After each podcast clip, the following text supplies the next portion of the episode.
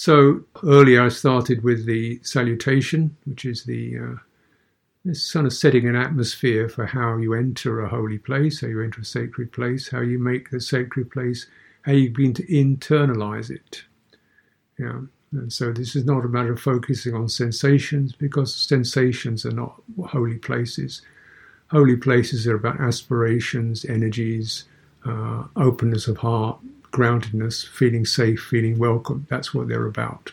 Um, you know, so, and this is very important because this is a more fundamental reality than than sensations, which are, you know, not really too much of a most of the time not much of a big deal. Um, and so I think one of the beauties of well being at home is you can feel you know you're in your own comfort comfortable known place um, but then also to be aware that you don't want to just go into a mundane, um, you know, casual mode. So there's a certain brightening up, rising up within that, and using this very puja form, chanting, bringing the voice forth, uh, saying salutations. These are not casual casual experiences. Um, they're they're they're resonant and uh, universal experiences. They're not related to anybody's home or circumstance. They're they're transcendent, um, and this is the uh, the foundation really that we that we stand upon in practice. The entering the transcendent, entering the sacred. Mm-hmm. And then you, you know, you contemplate or you work with your daily circumstances from that particular perspective. You know, the Buddha's perspective was, if you like, the four Deva Dutas, which means the four heavenly messages, which means old age, sickness, death, and the Holy One. Remember the last one. So these are not about anybody's specific circumstances. You know, they're about everybody's uh, potential. Uh, some of them are potential of the mortal form. The others, the last one is the potential of the heart for awakening, for purity, for clarity.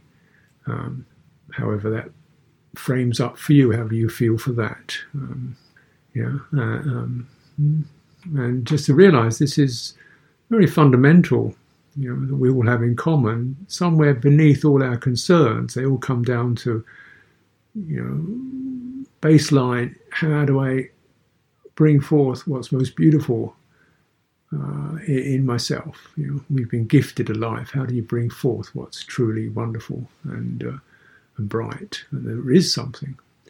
Um, how do you get free from you know things you regret and, and, feel sad about? How do you get free from regret and, and guilt? How do you get free from obsession? How do you get free from you know addictive habits and you know bad mind states uh, mess things up? Mm?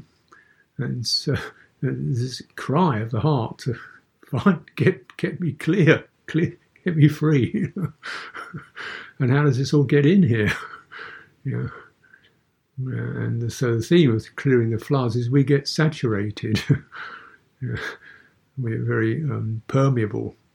We look like we're kind of separate entities with nice, clear boundaries, but actually, in terms of the heart, we're not. We're totally permeable. Yeah?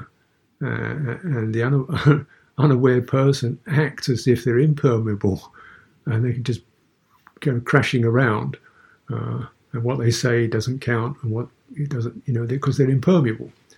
The wise one recognizes they are permeable, therefore they're, they're selective about what they open up to, um, and they also recognize they've been saturated and they need to discard or clear out that are no longer necessary or helpful, or in fact are degrading. Mm-hmm. And so this is the bhavana, the cultivation to both protect oneself from the unnecessary, unskillful, uh, ignoble degrading, and to maintain, um, you know, distinct separation from that, and then to bond to what's truly bright and to stay with it. These are the four right efforts.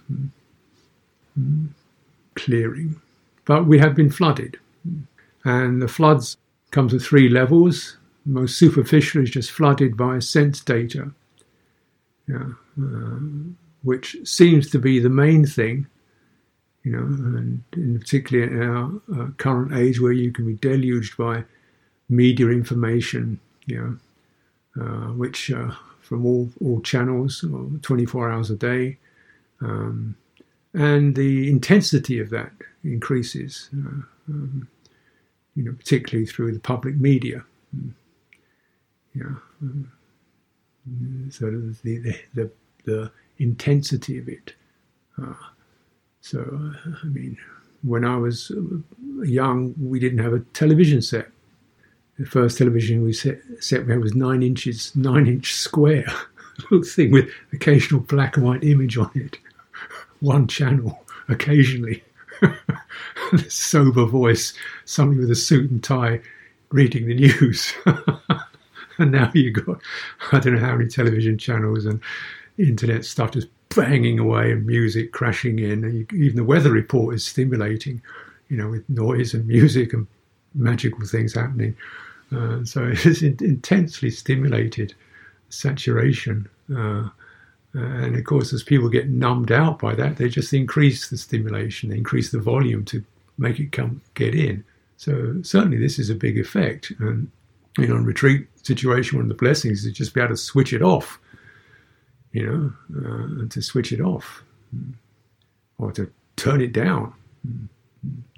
And for some people, that, that, that sometimes that is difficult because you begin to realize there's a certain addictive effect.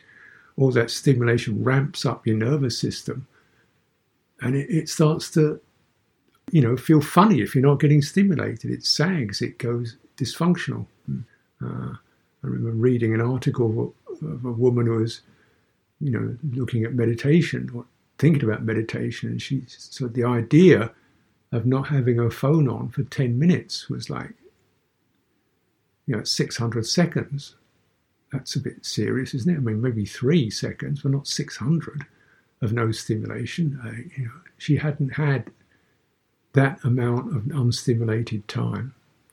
So her, her mind was bonded to that that level of input, you know, to keep going, uh, and on a, on a, which is to my mind just astonishing. I don't think I could I couldn't manage having that amount of stimulation. Well, you can, but and clearly sometimes people they come to monasteries, it's, it's too quiet. You know, they can't sleep because it's too quiet you know, because the system, you begin to recognize it's even the sensory level isn't just it washes over and passes. No, it doesn't wash over and passes. It washes over and it sets, resets your nervous system, resets what your mind is geared to. And if you don't get that, you start to feel, you know, un- disoriented. Hmm. So these floods, uh, this is a powerful experience being flooded. And a wise person realizes, you know, you just got to keep disciplining to moderate that level. Because essentially we lose um, autonomy, we become hooked, we lose autonomy, right? You can't operate without it. You, you belong to it, and you belong to whatever comes in which is a very, uh, particularly with media, is a very uh, uh, unfortunate situation to be in. I mean, what's going to come in? It's not going to be all cheerful, awakening news, is it? It's going to be politics, persuasion, indoctrination, consumer stuff coming in. Yeah. Mm. Content. Mm. So, you know, really using a retreat to make determined effort to reset input.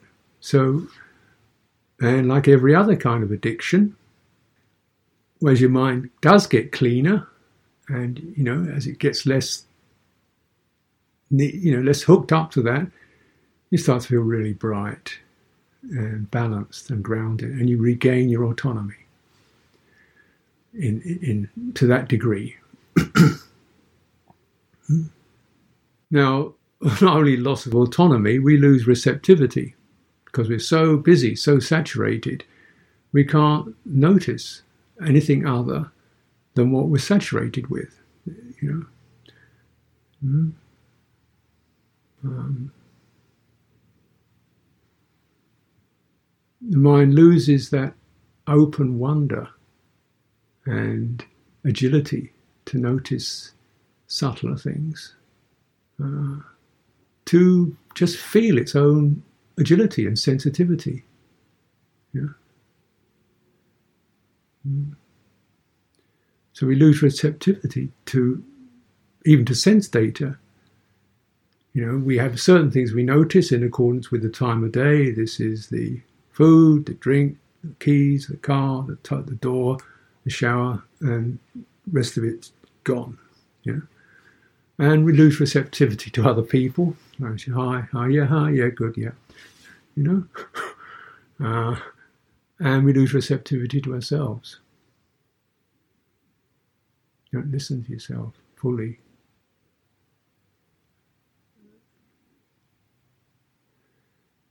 And can you imagine, you know, the, the loss of having spent a considerable amount of your life not listening to yourself, not being receptive to yourself,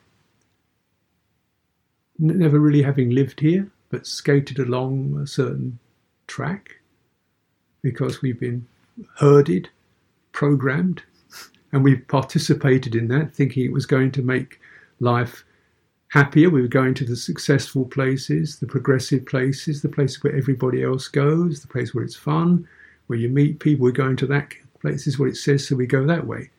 So we get programmed into that, you know, and we lose the receptivity to other things, other qualities, and most of all, we lose receptivity to the deathless, to liberation, to the unconditioned, to qualities such as contentment, equanimity, dispassion, ease, uh, self respect, uh, being able to just sit and feel, feel warm hearted yeah, to oneself. So in a way, you don't. When we lose receptivity to ourselves, we don't really attend properly to what's needed. We don't attend. We brush over, you know, the bruises or the minor hurts or the dull patches or the inner voice that's saying, "Oh no, oh no, oh no," and you, you just keep brushing over it because there's something else to be doing. Mm. Yeah. this is a flood. Uh, it sweeps us away. This is the just even the sensory level of flooding. But there's another level, the level of uh, karma. We get flooded by our habits in the way the two are involved. Uh, we get programmed and flooded by memories and by habits. So, um, regrets and uh, histories and unresolved business, you might say, in a colloquial expression you know, things that have happened to us or things that we've done which we haven't really completely resolved or cleared or come to terms with or even learned from properly, hmm. fully integrated and learned from. Yeah, and so we, we get we just get bunged up, clogged, hmm. and uh, the uh, result of that is when your heart, your chitta is clogged, you don't really want to go there. It's untidy. So we, we, we tend to not deal with what should be dealt with because it just seems so so congested and uh, messy. And it's in the past, it doesn't matter. So this flood of karma also has to be understood and cleared, and it can be cleared. You don't have to go through every deed, everything you've done there's a particular skill of Dhamma. Yeah. Skill of Dhamma practice is not about counting, it's about really liberating primary qualities of uh, the past, regret, self, sense of self, and uh, how we relate to, uh, rather, this um, uh, karma, cause and effect. Mm. We'll talk about that more. The last level of it is um, disposition. We're flooded because the unawakened being has a default mechanism or default program. We're born with a, a wish to get flooded. yeah. Getting bored means let me get into. Let me get into the into the mix. Yeah. Uh, because either I need to or it's fun or, or something or the other. You know, there's a very irrational but program. This is what birth is. Birth is being born, some urge we have to get into the flood of conditionality.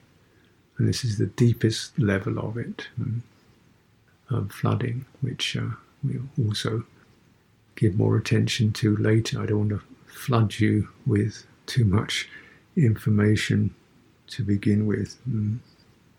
Uh, but just consider, you know, the loss of autonomy, the loss of receptivity, the loss of authenticity. You know, I'm actually not really in touch with what I am. I'm just operating according to a set of instructions. Uh, and therefore, our intentions also get, we go along. You know, our intentions, our actions get sort of, oh, well, that's what everybody else does. That's what you're supposed to do. I do that. And we lose that um, sense of decisive, you know, um, making decisive action, clear action, right action, right speech, right livelihood, not just going along. Hmm. Now, always begin a retreat orienting around the refuges and precepts. In some way, the puja was an acknowledgement of refuge, what these, what this is, experience is, entering the holy place, entering a sacred place, entering a place of value, uh, timeless. Mm. Uh, ref- the precepts are the orientation of the heart that is very significant because it goes against the pure re- reactivity that can occur just if we're just following sense data, following immediate impact. You know, so immediate impact, the feeling, pleasure, yes. Displeasure, no. Uh, don't want it. Um, want to get it as fast as possible. Uh, good stuff. Uh, want to also want to escape a lot of the time. I want to be able to escape you know, into something that takes me away from being responsible. It could be, you know, harmless, apparently harmless, you know, watching TV, watching football, or something like that. Or it could be, uh, you know, escapism, computer games, um, you name it. And then it gets into really serious stuff. You know, get me out of here. Let me be covered, buried in something that stimulates or moves me along. Um, and so when we take take the precepts, we're beginning to take some clear orientation to um, not just follow the immediate pull of inclination, mm, not to just shy away from discomfort, mm, um, and even more important, to avoid escaping, to look at this, to avoid escaping from honesty, integrity, yeah, clarity, and so forth. And this is a very important orientation. Obviously, ethics is an important orientation for harmonious life in the world. You set that up, then it helps to determine your actions. You're not just going to be following the push of the consumer world. Mm-hmm. Yeah, and since ethics is very simple, you know, we look at the five precepts. The eight precepts are not difficult to understand. Um, not stealing, not lying, not killing doesn't seem that difficult to do. But when we come down to it, you recognize that by and large, even the first precept is not adhered to by the majority of people. Even to refrain from killing another human, let alone animals, creatures, fish, trees, so forth. So, why is it so difficult? because of the flood of sensuality, mm. because of greed, consumerism, uh, irritation, intolerance, fear, um, mm. because of karmic habits, mm. Karmic, karmic perceptions, karmically embedded perceptions. That doesn't count. That's only one of those. It doesn't count. She's one of those. It doesn't matter. He's one of those. I don't like those. Hmm. This is karmic accumulations. So when we take the precepts, we're working just by doing that alone. We're putting a kind of a, a stop on the floods in terms of sense impact, pleasure, pain, gratification, rejection, and escapism. And we're also putting a check on uh, the flood of karmic accumulation, biased perceptions um, that have been established in, in a causal realm, whereby, you understand? Like fishing is okay. Well, ask the fish. Do they enjoy being sport, hauled out of the water with a hook in the jaw? Did you ever look at it like that? How could they possibly enjoy that? Doesn't it bother you that that they don't enjoy that and they don't they don't do it to you? You know, if you imagine walking along a you know path and seeing a, a nice cake and grabbing hold of it and there's a hook in your jaw and it pulls you into the water. That's what happens to fish. You know, just going fishing. You know, like, but the, the karmic, uh, you know, acquisition is that that's fine. That's a peaceful, tranquil afternoon if you're not a fish. Right? Yeah.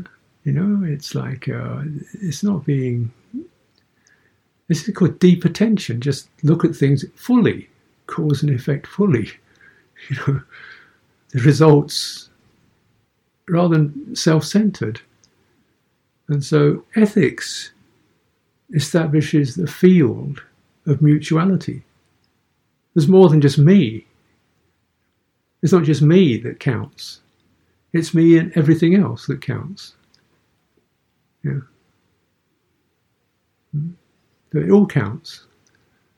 Yeah. That's called mutuality. And once there's mutuality, you've established that respect. What does the heart feel like when it's in the mode of respect? Yeah, feels, does that feel good?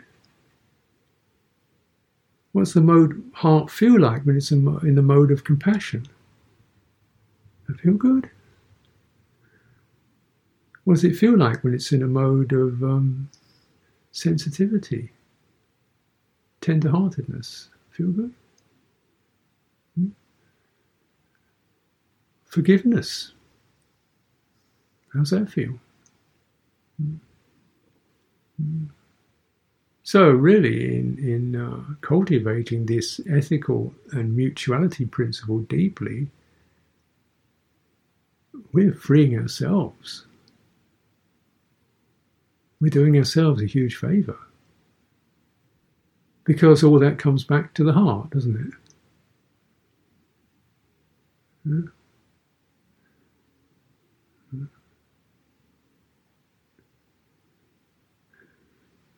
But remember, this is I voluntarily undertake, I want to. This is autonomous, right? This is not, if you don't do this, we're going to blame you and throw you out and da da da da, and you'll be damned forever. No, autonomy, respect. Up to you. But consider things wisely, deeply. You count. Your heart counts. Uh, and if you really look at this, consider it deeply, and experiment with this and look into it, see, isn't it just feel better, feel clearer, feel stabler, more stable when I, I orient around ethics? Less casual, less taken for granted, less dismissive, less intolerant. Um, yeah, and then it's a nice place to be. So sila leads you into meditation because now you've got something you want to be with. Yeah. And it's amazing how the heart can feel so congested and jammed up. And then, but the heart is a constantly changing territory. It's not an entity. If you start aligning it to things like virtue, it moves out of the territory of regret and guilt and agitation. It starts to, oh, there's this too. We owe it to ourselves to take the heart out of the flood.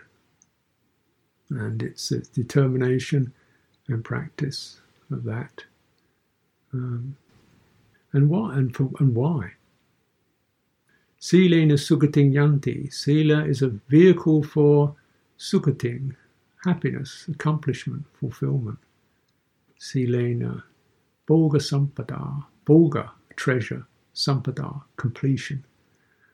Sila is a vehicle of morality, ethics is a vehicle for, for the deep resource of the heart.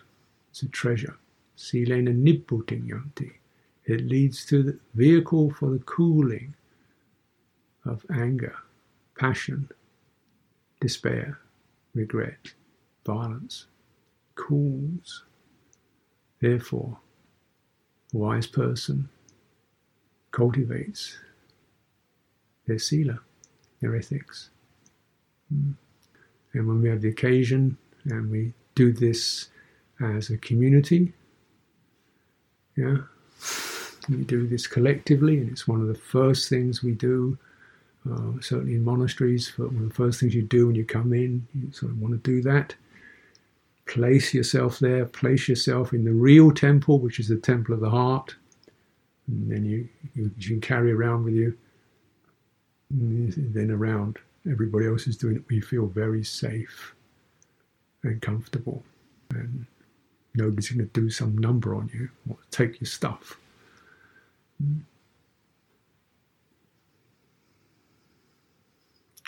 So let's go through the formal formality of it. And uh, as I say, when we unfortunately, the technology is that uh, you'll only hear my voice, uh, but you can imagine there's another 200 something people right beside you all over the world who are chanting, doing the same thing, and inclining the same way.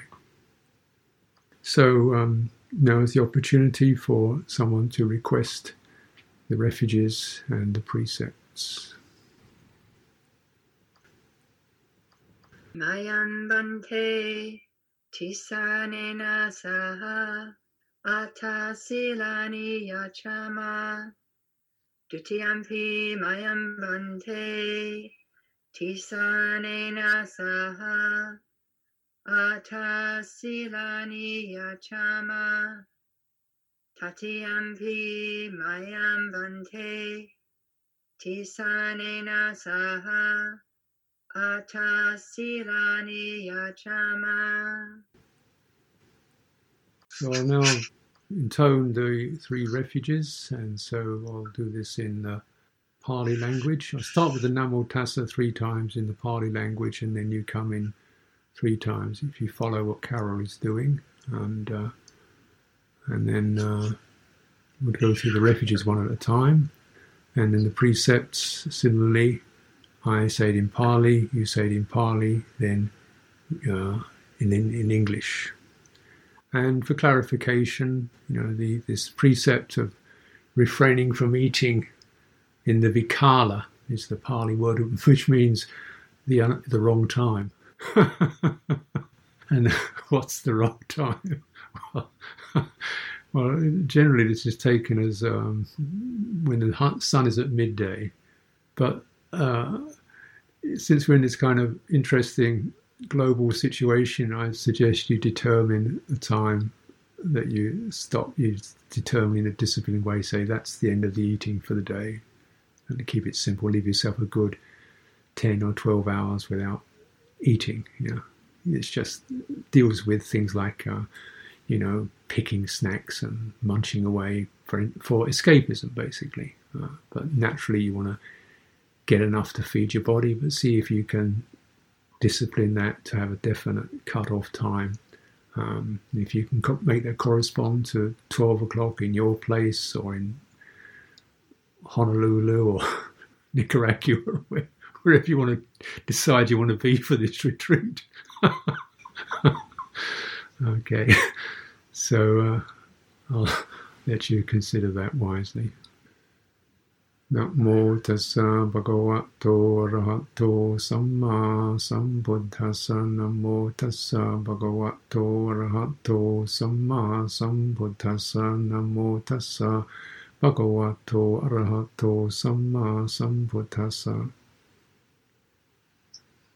나모 타사 바그와토 아라하토 삼마 삼부다사 나모 타사 바그와토 아라하토 삼마 삼부다사 나모 타사 바그와토 아라하토 삼마 삼부다사 Buddhang saranam gacchami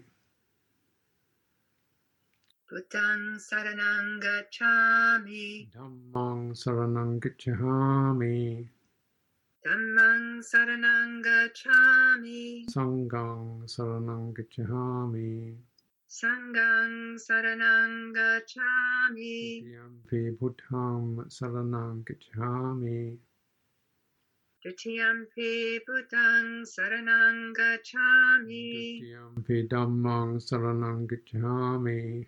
Dutiyampi Dhammang saranang gacchami. Dutiyampi sanghang saranam gacchami.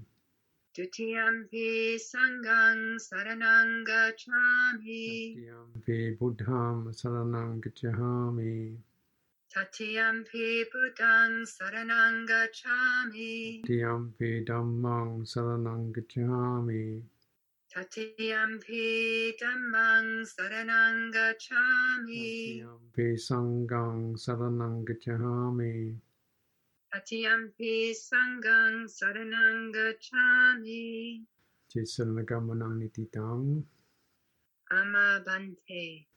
saranam gacchami Tatiyampi Dhammang saranang gacchami Dutiyampi sanghang saranam gacchami Tatiyampi Sanghang saranang gacchami Chisalagamanang nititang Amabante Panati pata veramani sikapadang samadhiyami Panatipata Veramani Sikapadang Samadhiyami. I undertake the precept to refrain from taking the life of any living creature. Adinna dana veramani sikapadang samadhiyami Adina Dana Veramani Sikapadang Samadhiyami. I undertake the precept to refrain from taking that which is not given. Abramacharya veramani sikapadang samadhiyami Abrahmacharya Veramani Sikapadang Samadhiyami. I undertake the precept to refrain from any intentional sexual activity. Mutsavada veramani sikapadang samadhiyami Musawada Veramani Sikapadang Samadhiyami. I undertake the precept to refrain from lying. Sura mera yamajja pamatatana veramani sikapadang samadhiyami Sura Meraya Maja Pamadatana Veramani Sikapadang Samadhiyami. I undertake the precept to refrain from consuming intoxicating drink and drugs which lead to carelessness. Vikala bhojana veramani sikapadang samadhiyami Vikala Bhojana Veramani Sikapadang Samadhiyami. I undertake the precept to refrain from eating at inappropriate times. Nachagitavadita visukha dasana vilepana dharana mandana Vibhusanatana Veramani Sikapadang Samadhiyami Nacha Gita Wadita Visukadasana Mala Ganda Vilepana Dharana Mandana Vibhusanatana Veramani Sikapadang Samadhiyami. I undertake the precept to refrain from entertainment, beautification, and adornment. Ucca Sayana Maha Sayana Veramani Sikapadang Samadhiyami. Ucca Sayana Mahasayana Veramani Sikapadang Samadhiyami. I undertake the precept to refrain from lying on a high or luxurious sleeping place. Imani Attasika Padani Samadhiyami. Imani atta sika padani samadhiyami. Imani atta sika padani samadhiyami. Imani atta sika padani samadhiyami. Imani Attasika Padani Silena Sugating Yanti Silena Bhoga Sampada Silena Nibbutting Yanti Tassama Silang Visodaye. Sadhu, sadhu, sadhu. Then we'll bow three times.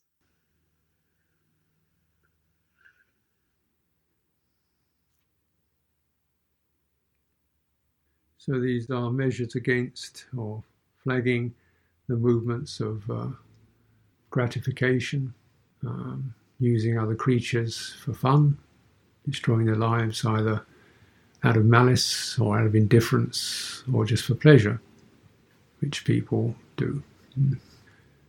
Obviously, uh, taking things which are not given out of malice, gratification, or just because it's fun, escapism. Um, sexually using people, either out of malice, or for gratification, or just because it's fun, and so on.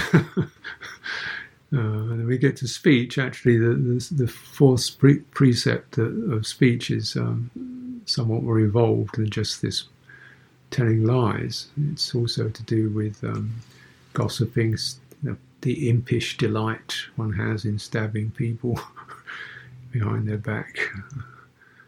So people enjoy having a, a little bit of a you know, poke somebody. It's, it's a strange, strange uh, uh, gratification. Mm. Gossiping, slandering, cursing, getting because speech acts as an emotional uh, release. We express the emotion, and also we even feel we have a right to express our emotions. I, am allowed to express my emotions. I'm a free person. You know, I want to be free to express my emotions.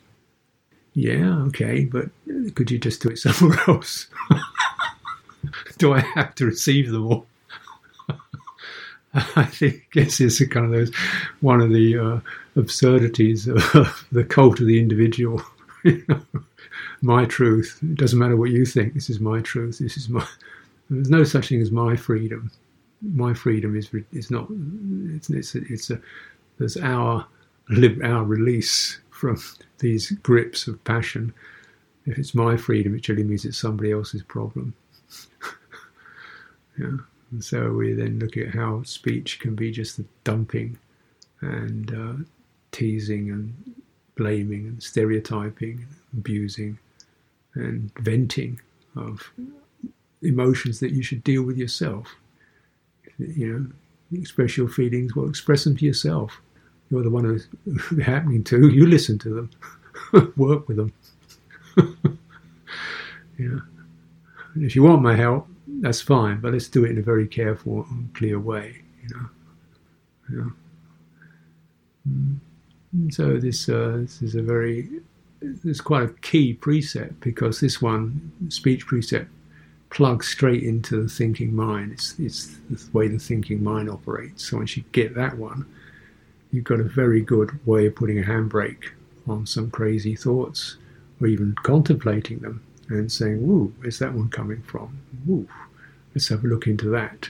Whereas, if, you know, so because thinking and speaking are just pretty much the same thing, and because speech is just gone, you know, we think it doesn't count. Just said it, it's gone.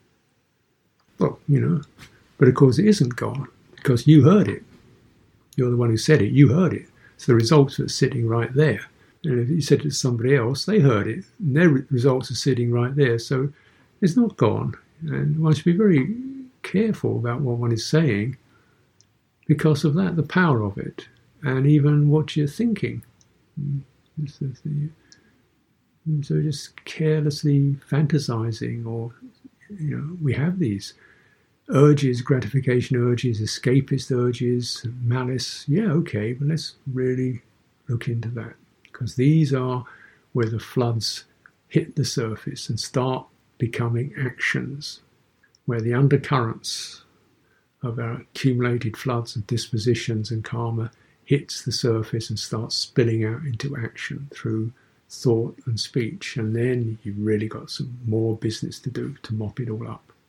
So, really useful to talk about things that, uh, in, a, in a careful way, that are necessary, um, properly confident in confidentialities, negotiated, not just blabbing, but is this the right time, the right place?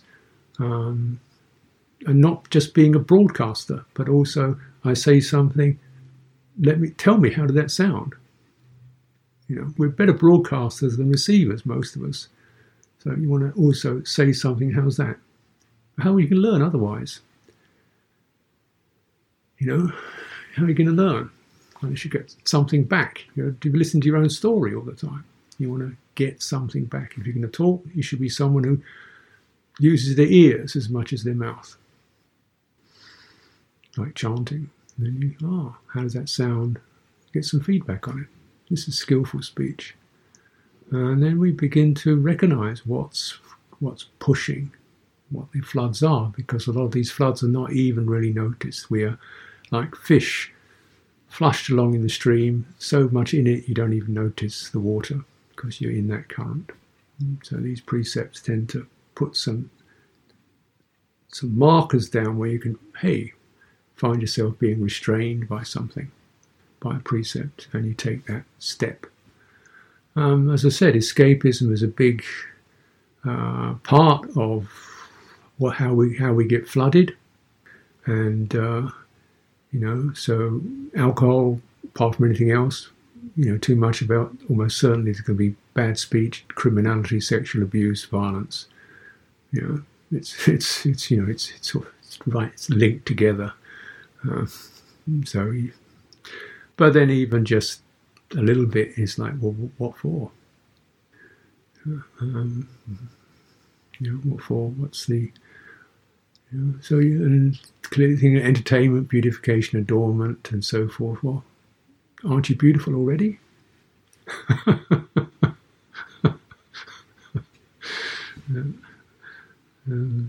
So if one abides in the sphere of loving kindness, then it's the, it's everything is beautiful. People are beautiful. You live in the sphere of the beautiful. Mm. So you don't need beautification. But of course, it's the issue is that people escape from their own skin, from what they look like, what they fear they look like, or what they escape into something that they imagine is more interesting or desirable than living something that's not true. Mm. Then, of course, the final escape is get the head under the pillow, get the blankets, get the duvet, get the quilt over. Enough of the day. And so we try to exercise uh, uh, wise attention over our our tendency to to to um, you know, doze off and loll. And, uh. Now, you know, but remember, this is these are why. So it's not like you've got to sleep on a bed of nails on a plank or something, or but uh, you're looking at the the intentions and the attitudes uh, that, that, can go along with these these uh, precepts and how you're checking them. And this alone is a tremendous help um, in um, crossing, getting out of the floods. The Buddha said, "This is this is uh, through cultivating this, one crosses. One is a flood crosser." And it's then it's, you know, refining it, so you're really looking into how the mind operates and the gratification impulse, the malicious, dismissive, doesn't matter, so what? You know, it's his problem, that impulse. And once again, the last delusion is the last one, the escapism, you know, which seems so. I'm just going to watch some movies. What's the problem? Oh, well, because if you're in a movie, are you present in your body? Yeah, I'm aware of the movie, but are you aware of what's happening in your own heart, or you're aware of what the movie's doing to you?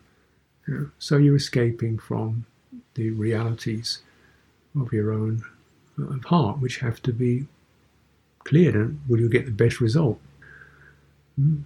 So that's the, the ending of escape, um, so that one can actually escape from the flood. The Buddha said, "Yeah, there is an escape. I teach the escape." But the escape is not escapism.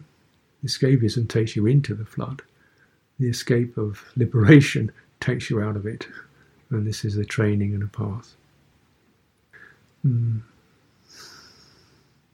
So let's take a, few minutes. Don't you take five or six minutes or so just to freshen up, and then we can go through some uh, meditation together um, uh, to establish some primary meditation practice. So um, take five minutes to flex your legs, um, freshen up, take a breath, and I'll get back in five minutes' time.